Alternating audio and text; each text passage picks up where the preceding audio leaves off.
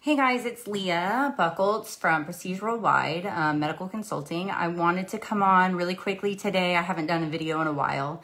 Um, I want to come on and, and, talk a little bit about headaches um, and the different types of headaches that we see um, when we're helping veterans with medical opinion letters. Um, so I guess to just jump straight into it, um, there's like tons of different types of headache disorders that veterans can suffer from uh, or that people can suffer from.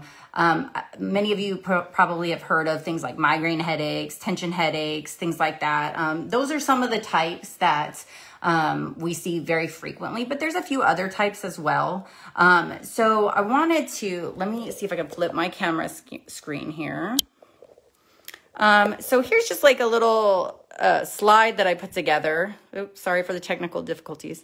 That kind of shows um, some of the headaches I'm going to be talking about: migraine headache, tension headaches, cluster, sinus, um, he- like non-specific headaches.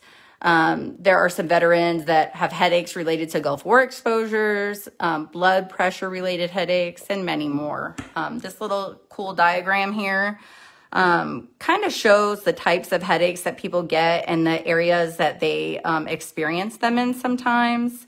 Um, so migraines, as you can see on the end there, they're typically unilateral, meaning one-sided.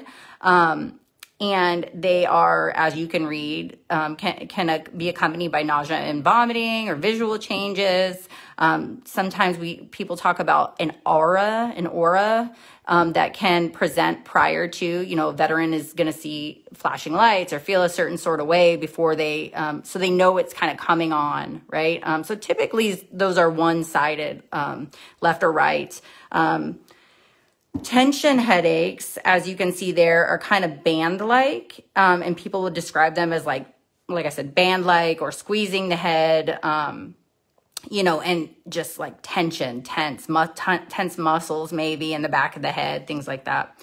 Um, cluster headaches these are not quite as common but we still see them um, they you can develop pain around the eye and people describe them as an ice pick type of headache ice pick headaches. That's um, one of the common phrases we hear. Um, sinus headaches, you know, usually kind of, you know, right right behind the um, cheekbones and and hang on, I'm gonna flip again. Uh, okay, so you know, with sinus headaches, people will be like, "Oh, I'm having sinus headaches," or "It hurts here," or whatever, and it's usually accompanied accompanied by those sinus symptoms, right?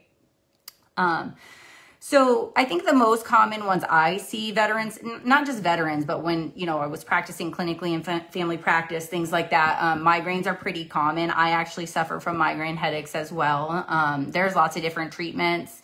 Um, some people will be on um, what's called an abortive medication. Most people will be on that, and that's what you take when you actually first, when you're getting the headache. So you'll take like, some people will take sumatriptan or it's called Imitrex, Maxalt, um, you know, di- different types of medications like that. Um, Tylenol is an abortive medication. It's something that you take to get rid of the headache right then and there, right?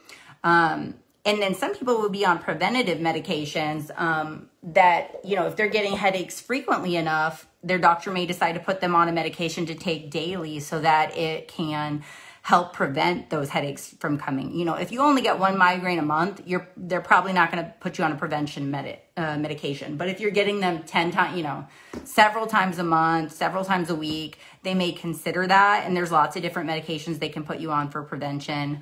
Um, some people even get Botox. Um, that that helps some people. Um, so uh, outside of that, um, tension headaches, again, those are generally stress related. Now, that doesn't mean that, um, you know, migraines can't be stress related. We see that uh, quite frequently as well. Um, so, tension headaches are usually bilateral band like headaches. Um, and then those cluster headaches are going to be those ice pick type headaches. So, um, what are some of the things that we see um, them service connected to? So, you know, it really just depends. Like a lot of people um, say tinnitus stimulates their headaches, right?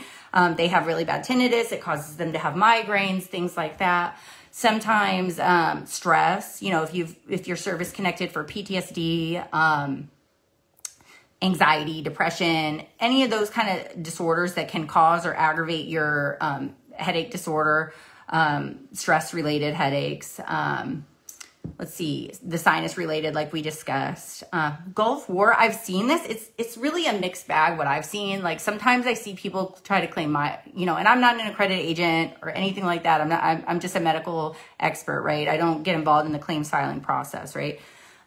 but I have seen veterans successful with migraines related to Gulf War, but I've also seen a lot of them get denied because, you know, the examiner or the rater says migraines are a known condition.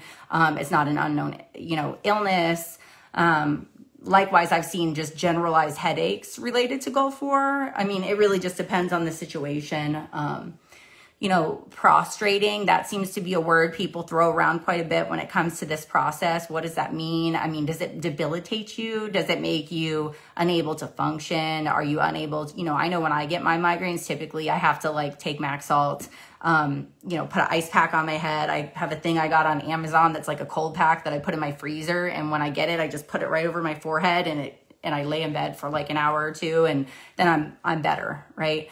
Um, so are you just knocked out? Like can you just not function basically? Um, you know, those are those are some of the things that we you know, questions I get asked a lot about anyways. Um, so I hope this was helpful. Oh, hypertension. Okay, before I run off. So hypertension can cause, like if you've got really bad blood pressure and it's really high, it can cause headaches. I'm not sure if they're necessarily gonna be like migraine headaches, right? But you can have um, headaches related to high blood pressure because that's one of the symptoms. Also, if one thing that I notice is that if somebody's straining their eyes a lot, you can develop headaches. So if your prescription's not right on your glasses, something like that, that can be an indicator that um, maybe you're constantly just straining and squinting because you've got um, a bad prescription, right? So those are just some um, tips and some things that I've heard and seen. Um, so uh, this is going to be a quick video. So I'm going to, I'm going to try to do more videos that are kind of shorter so that I can get more of them in. Um, usually when I do a video, I spend tons of time preparing them and, and they're a little bit longer so that I can get out a lot of information, but then